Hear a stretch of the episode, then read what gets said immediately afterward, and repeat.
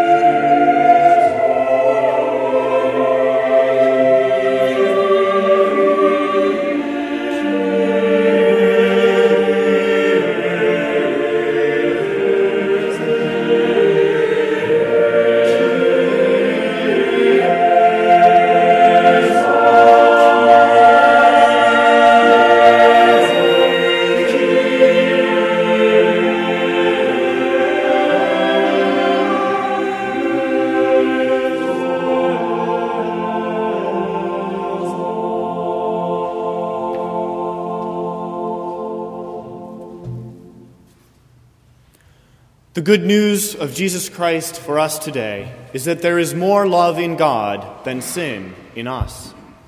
In the God who is trustworthy and true, let us walk in humility and gratitude the path to which the Spirit calls us. When we confess our sins, God, who is faithful and just, forgives our sins and cleanses us from all unrighteousness. Thanks be to God.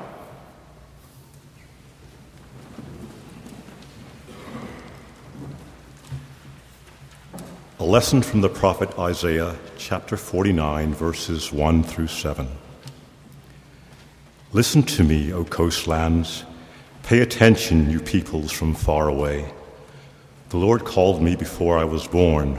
While I was in my mother's womb, He named me. He made my mouth like a sharp sword. In the shadow of His hand, He hid me.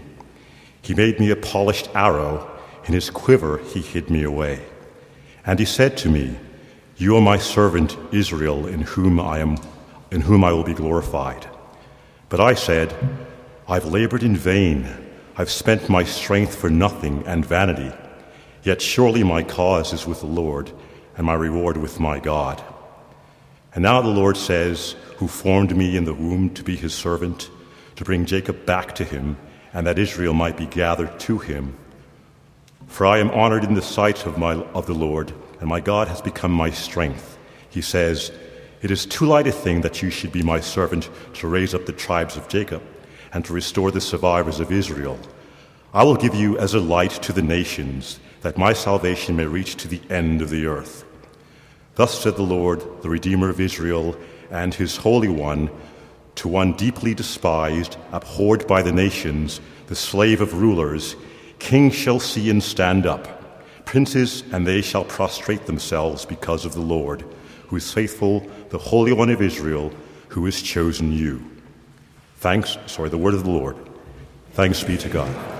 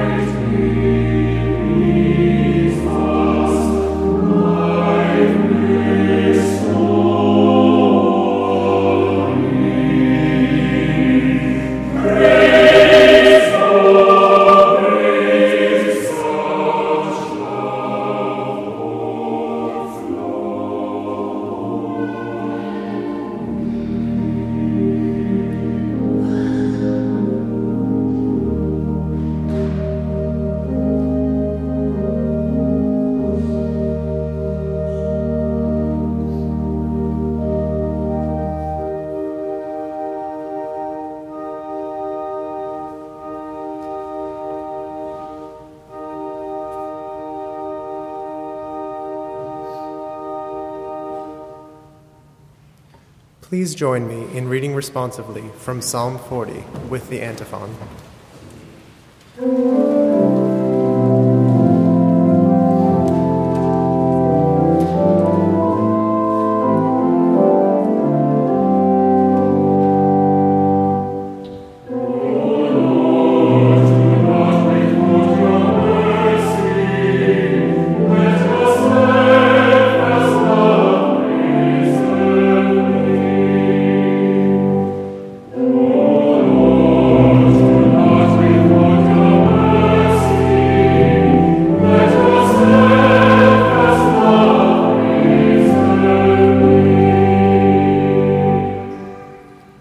I waited patiently for the Lord, who inclined his head to me and heard my cry. The Lord drew me up from the desolate pit, out of the miry bog, set my feet firmly upon a rock, making my steps secure. The Lord put a new song in my mouth, a song of praise to our God. Many will see and be in awe, and put their trust in the Lord. Blessed are those who make the Lord their trust, who do not turn to the proud, to those who go astray after false gods. O Lord my God, you have multiplied your wondrous deeds and your thoughts toward us. None can compare with you. Were I to proclaim and tell of them, they would be more than can be numbered. Sacrifice and offering you do not desire, but you have given me an open ear. Burnt offering and sin you have not required. Then I said, Lo, I come. In the roll of the book it is written for me. I delight to do your will, O my God. Your law is written in my heart. I have told the glad news of deliverance in the great congregation. Lo, I have not restrained my lips, as you know, O Lord. I have not hid your saving help within my heart. I have spoken of your faithfulness and your salvation. I have not concealed your steadfast love and faithfulness from the great congregation. O Lord, do not withhold your trust from me. Let your steadfast love and faithfulness ever preserve me.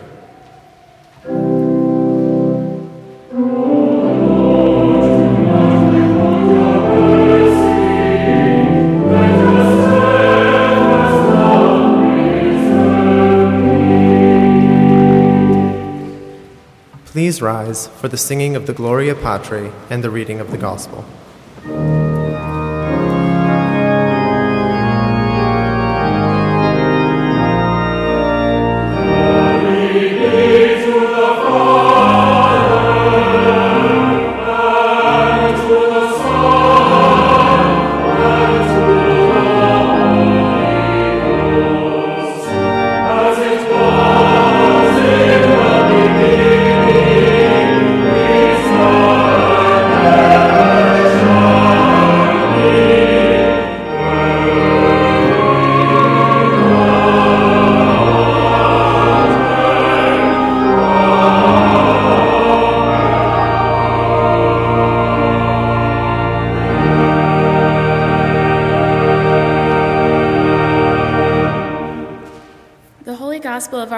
Jesus Christ, according to St. John, chapter 1, verses 29 through 42. The next day, he saw Jesus coming toward him and declared, Here is the Lamb of God who takes away the sin of the world. This is he of whom I said, After me comes a man who ranks ahead of me because he was before me. I myself did not know him, but I came baptizing with water for this reason, that he might be revealed to Israel. And John testified, I saw the Spirit descending from heaven like a dove, and it remained on him. I myself did not know him, but the one who sent me to baptize with water said to me, He on whom you see the Spirit descend and remain is the one who baptizes with the Holy Spirit. And I myself have seen and have testified that this is the Son of God. The next day, John again was standing with, the, with two of his disciples, and as he watched Jesus walk by, he exclaimed, Look, here is the Lamb of God. The two disciples heard him say this, and they followed Jesus. When Jesus turned and saw them following, he said to them, What are you looking for? They said to him, Rabbi, which translated means teacher, Where are you staying? He said to them, Come and see. They came and saw where he was staying, and they remained with him that day. It was about four o'clock in the afternoon. One of the two who heard John speak and followed him was Andrew, Simon Peter's brother. He first found his brother Simon and said to him, We have found the Messiah, which is translated anointed. He brought Simon to Jesus, who looked at him and said, You are Simon, son of John. You are to be called Cephas, which is translated Peter. The, the Gospel of the Lord. Praise, Praise to you, Lord Christ.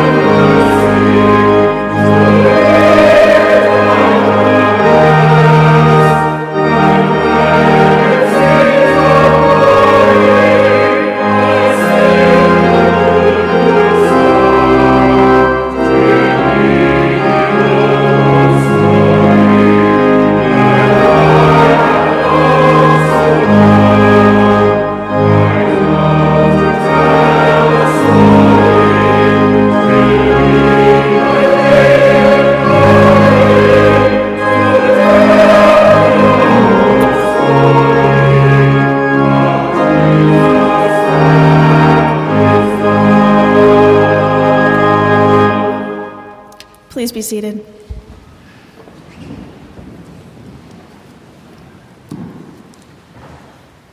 I recently read a column in the opinion pages of the New York Times titled Climate of Hate. In light of the recent shootings in Arizona, which resulted in the deaths of six people and the critical injury of Congresswoman Gabrielle Giffords, columnist Paul Krugman offered his thoughts on some of the causes of this horrific act of violence. His concern over the attitudes and rhetoric between opposing parties is valid.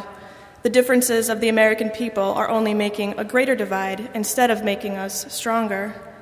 He said, The point is that there's room in a democracy for people who ridicule and denounce those who disagree with them.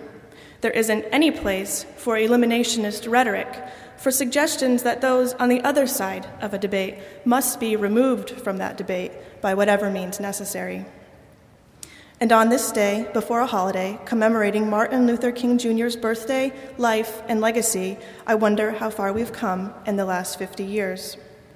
King lived through a climate of hate. No stranger to eliminationist rhetoric, he fought back against those opposed to his message, not with violence, but with peaceful protests. His words proved to be a valuable asset and a mighty weapon, but his actions also spoke volumes or perhaps those actions he chose not to resort to. Let's not mistake that King was an ordinary man. I mean, ordinary in the sense that he lived and breathed as a human being, conversed with friends, worked, studied, and had a family. In that regard, he lived like many of us do today. What made King extraordinary were the choices he made, not for the benefit of himself, but for the well being of others. He recognized his role as leader, teacher, and motivator, and he followed his calling, seeking out justice by whatever loving means necessary. Our reading from Isaiah today reflects a tumultuous time for the Israelites, in which they were exiles in a foreign land in need of consolation and revitalization. A thematic element to this portion of what is referred to as Second Isaiah includes a new exodus out of exile reminiscent of the early Israelites under the leadership of Moses.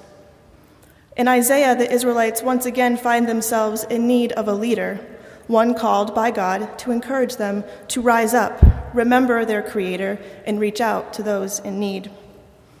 The prophet offered a message of hope and revival to a downtrodden and scattered nation.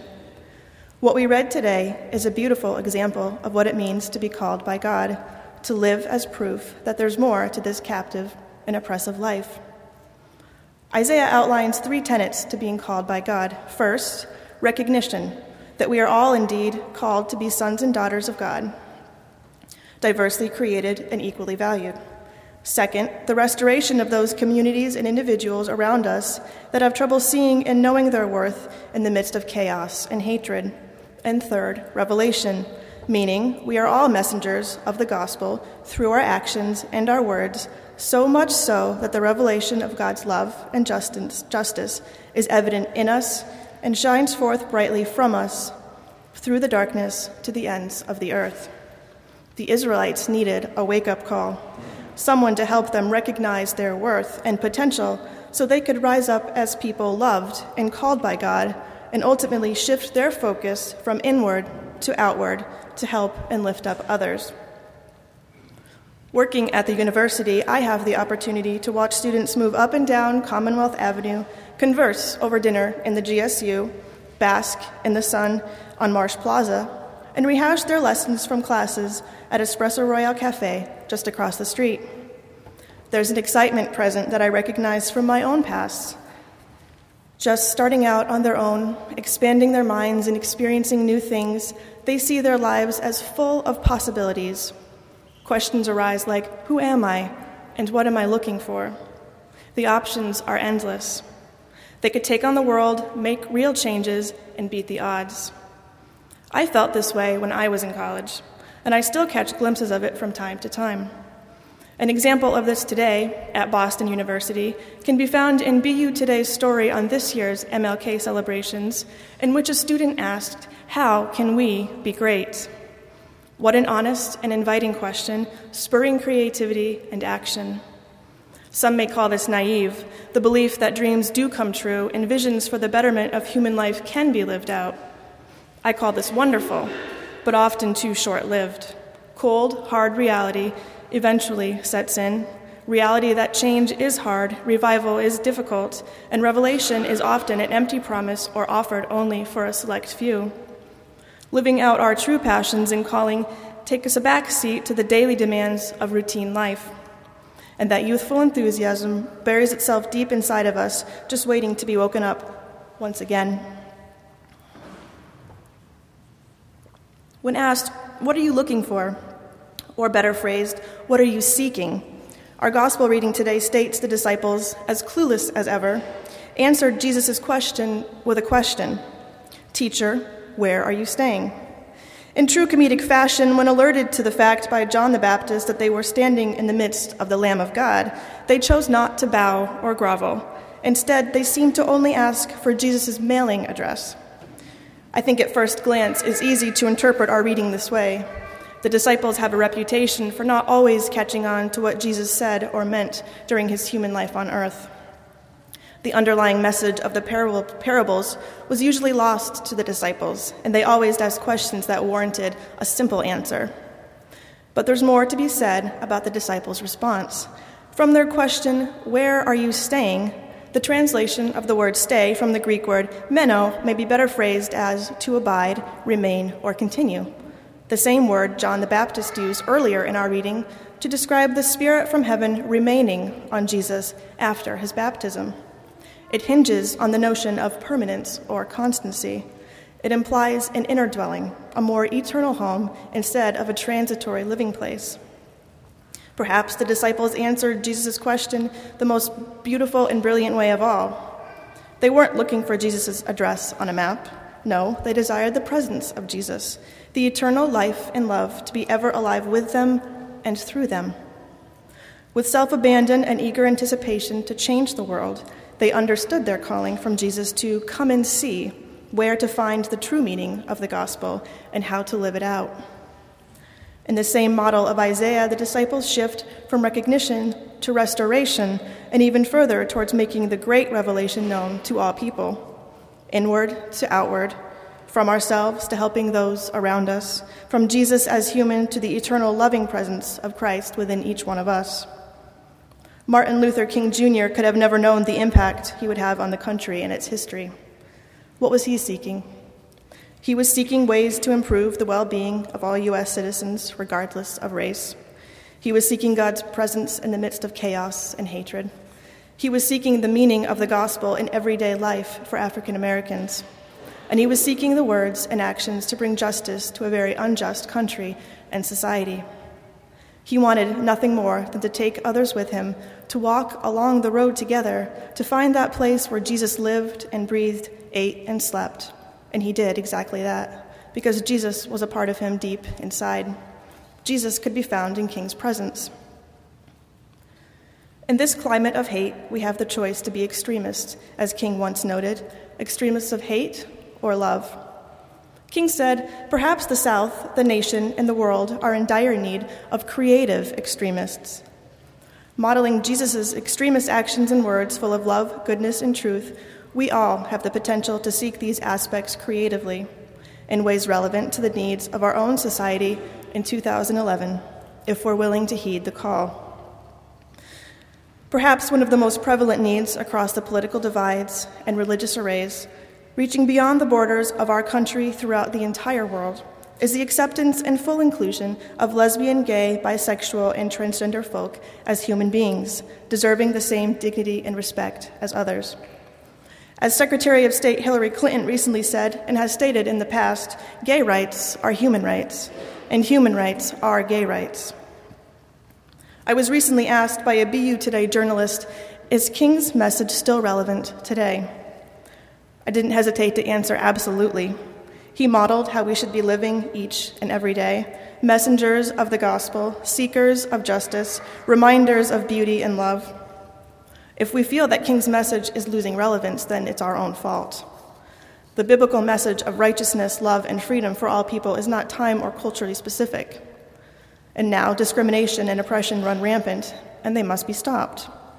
As King noted, injustice anywhere is a threat to justice everywhere. We have a lot of work to do. We celebrate days like King's birthday because we too easily forget the injustices of the past and the ways to overcome them. We are forgetful people. The purpose of days like today are to remember, to wake us up and call us into consciousness. Too often we sleepwalk through life, not fully aware of our true potential or the beauty in those who surround us each and every day. We forget our worth and our capabilities. We forget what we're seeking and where to find it. Like the Israelites in Isaiah, we too need to be reminded of our calling, our abilities to change the world for good, and our need to seek justice. We can learn from the students surrounding us, from their hopes and aspirations, from their work with various causes for goodness. The students I work with each week are daily reminders of the importance of following a calling and seeking out the love of Jesus. They strive for the inclusion of LGBT people in all aspects of life and I know they won't stop until changes are made and hatred is overcome. And these students face discrimination and hatred in ways that many of us can't begin to comprehend. Jokes are made, punches are thrown, and doors are closed simply because of an aspect to the intricate and complex weavings of their inmost being. I know this message too well. Growing up, all I ever wanted to do was work for God. As a child, my mother called me the little evangelist because of my excitement and love for God that I felt necessary to share with all my friends. A little older, and I started to realize that fire inside for the gospel might mean something. And when I shared my thoughts to those in authority over me, I was pushed aside because of my gender. Women can't be ministers, it says so in the Bible. Not swayed, I left that tradition in search of a place I could express my desire to serve God as a woman. I was then pushed aside again, this time because of my sexual orientation. I started to doubt myself and my calling and sought out other avenues of work, but nothing could satisfy my thirst like the ministry. After being told I was wrong for so long, I started to believe it, though, and I started to forget what truly made me feel alive. People often approach me and ask, after all you've been through and seen in the church, why do you bother to stay? Why not just leave? I look at them with a puzzled glance and I say, How could I leave? There have certainly been times where I've wanted to walk away, forget it all, and turn my back on people who disregard so much of the gospel message. But in those times, I don't get very far before a tug at my heart starts. Many of you know to what I'm referring. It starts out in a small, quiet way, doesn't it? A gentle nudge or a quick tinge. It then becomes a little stronger, and by the end, there's no question someone is trying to get your attention. You have two options in that moment turn around and accept the difficulty and challenges of being chosen by God, or to keep walking, pushing aside the feelings until you're numb and you forget who you are and what it was you were seeking. Church leaders in King's time claimed the social concerns of the day, such as segregation and deeply embedded racism, did not concern the Bible or the gospel. Some today would say the same of LGBT social issues, but I completely disagree. The gospel is not boxed in, hidden in a corner, and turned to for only seemingly religious issues. When Jesus encouraged the disciples to come and see, his invitation didn't stop with those two men in the beginning of John. It expanded and grew to all people throughout all time. When social concerns reflect oppression of people and groups of people and neglect human rights, the gospel must be concerned. We must be concerned if we call ourselves followers of Christ and bearers of the good news. Righteousness must always be sought out and acted upon. It's time to rise up to move past our differences and put forth our creative energy towards the well being of all people instead of arguing over who's allowed the freedom of the gospel and who's not. There is no good found in eliminationist rhetoric. This kind of speech is hate filled instead of love filled. The bullying and suicides of young lesbian and gay children and teens are quickly becoming an epidemic, and we must find a cure. And through it all, we must remember how far we've come, because progress has been made. We remember Harvey Milk, the first openly gay man elected to public office, who also lost his life due to extremists of hate, those seeking violence instead of the loving and inclusive example of Jesus. Diversity should be celebrated. After all, aren't we all living and breathing because of the same Creator? Dean Hill uses the phrase, the expansion of the circle of human freedom. King helped this expansion, and I hope today we all work to expand the circle until it encompasses all people. Living a life worthy of the gospel is risky business. History proves that to us. It's often easier to blend in than to stand out. It's easier to keep quiet than cause a commotion. But life through Christ isn't about keeping quiet. Like Isaiah said, we are called to speak up and like Jesus once said in the Gospel of Matthew, you are the light of the world. Let your light shine before others so that they may see your good works and give glory to God in heaven. The time is ripe, my friends, to let that light shine brightly. Let us remember the triumphs and the mistakes from the past so that we may celebrate progress and learn not to fall back on actions that inhibit freedom and equality. Let us humble ourselves amongst one another as we recognize the eternal presence of Jesus throughout all creation and humanity. Let us each bring our own gifts and passions to the table so that we may learn how to creatively work through our differences instead of resorting to hateful actions and words. Let us be open to the quiet yet firm voice of God nudging us to follow our calling as justice seekers and messengers of hope and the good news. Perhaps King described living out the gospel and seeking justice best when he said, I choose to identify with the underprivileged. I choose to identify with the poor. I choose to give my life for the hungry. I choose to give my life for those who have been left out of the sunlight of opportunity. I choose to live for those who find themselves seeing life as a long and desolate corridor with no exit sign. This is the way I'm going. If it means suffering a little bit, I'm going that way. If it means sacrificing, I'm going that way.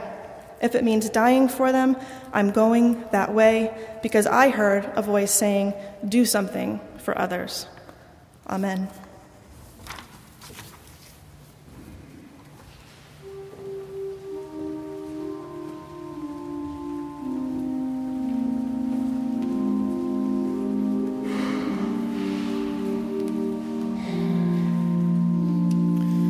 As we turn our hearts to prayer, I would invite you to assume an attitude and posture of prayer according to your tradition. You may stand, remain seated, kneel, or come to the communion rail as we sing our call to prayer Lead me, Lord.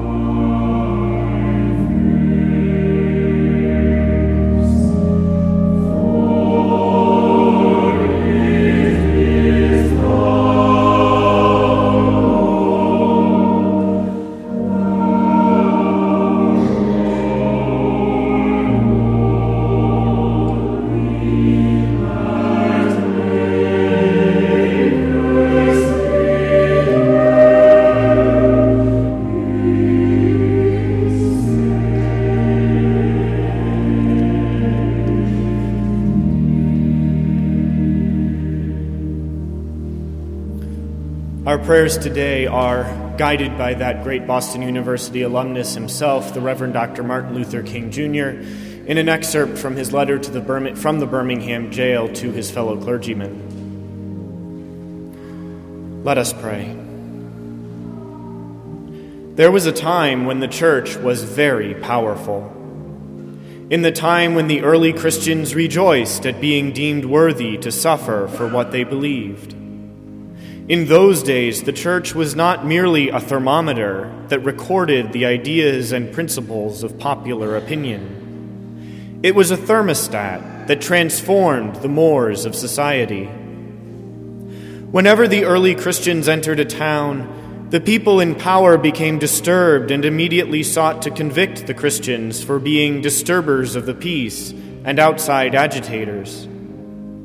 But the Christians pressed on in the conviction that they were a colony of heaven, called to obey God rather than man. Small in number, they were big in commitment. They were too God intoxicated to be astronomically intimidated. By their effort and example, they brought an end to such ancient evils as infanticide and gladiatorial contests.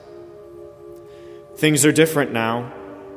So often, the contemporary church is a weak, ineffectual voice with an uncertain sound.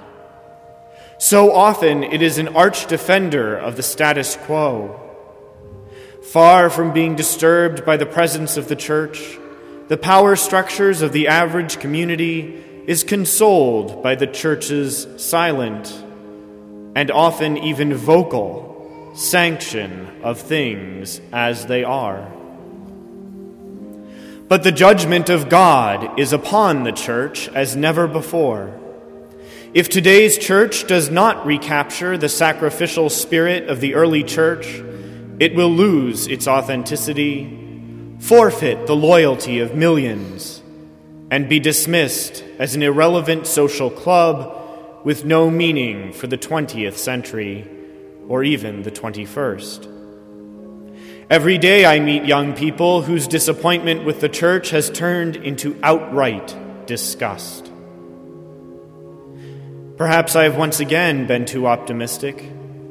Is organized religion too inextricably bound to the status quo to save our nation and the world?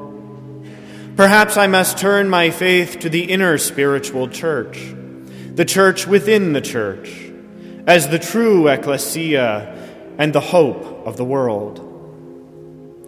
But again, I am thankful to God that some noble souls from the ranks of organized religion have broken loose from the paralyzing chains of conformity and joined us as active partners in the struggle for freedom. They have left their secure congregations and walked the streets of Albany, Georgia with us. They have gone down the highways of the South on torturous rides for freedom. Yes, they have gone to jail with us.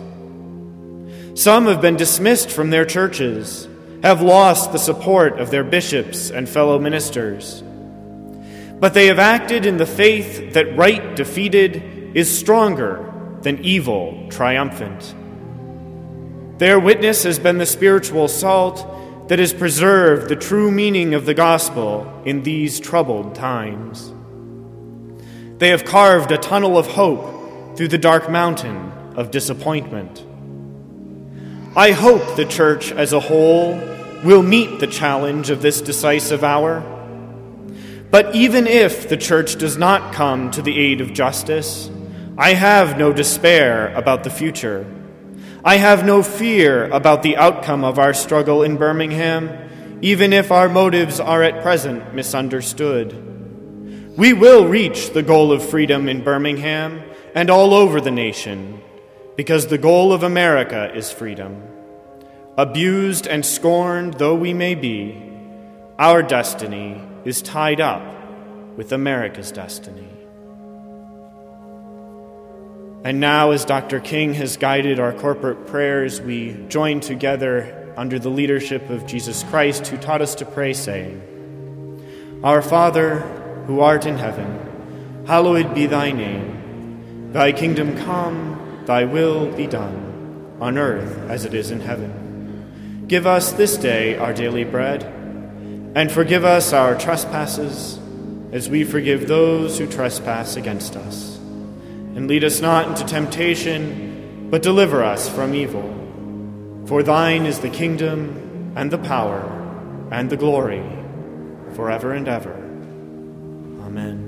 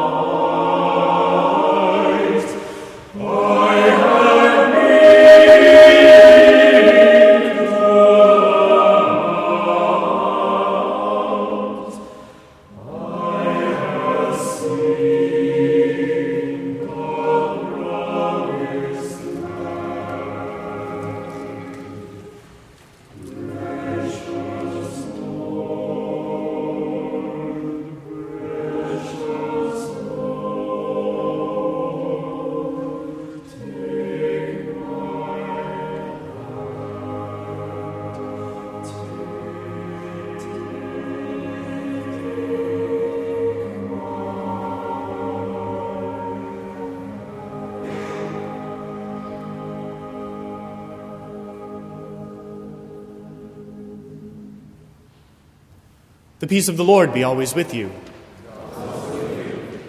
We thank our chapel associate for LGBTQ and UCC ministry, Liz Douglass, for sharing the word today and for preaching a testament of hope.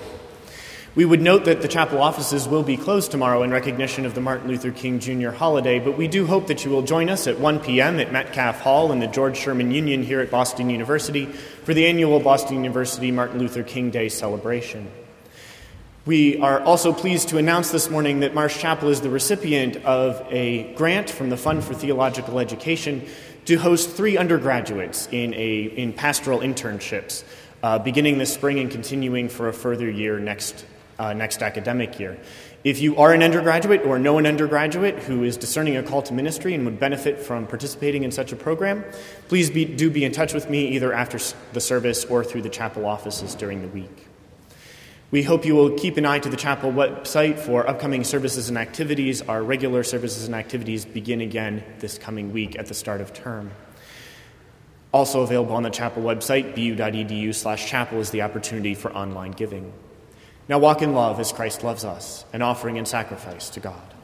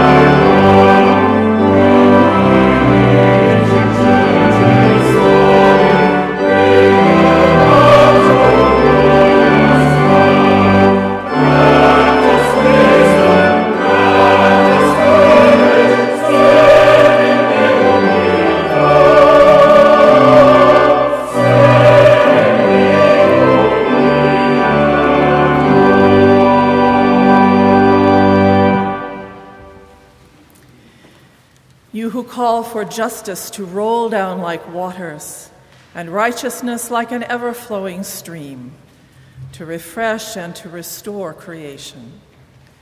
Bless and multiply these our offerings, that we who give them and those who receive them may be strengthened and encouraged in our lives of faith and action.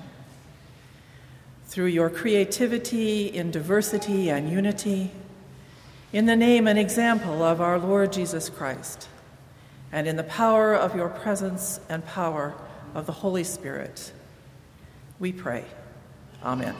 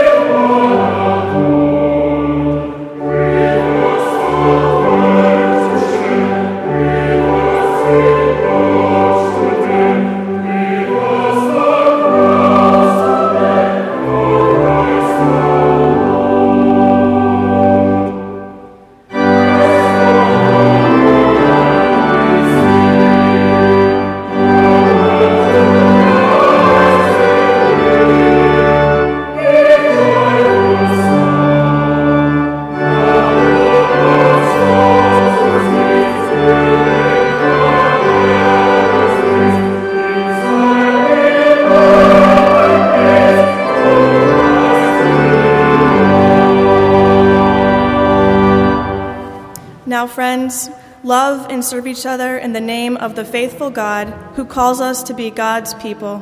May God's Holy Spirit lead you, may God's strength protect you, and may God's peace be with you. Amen.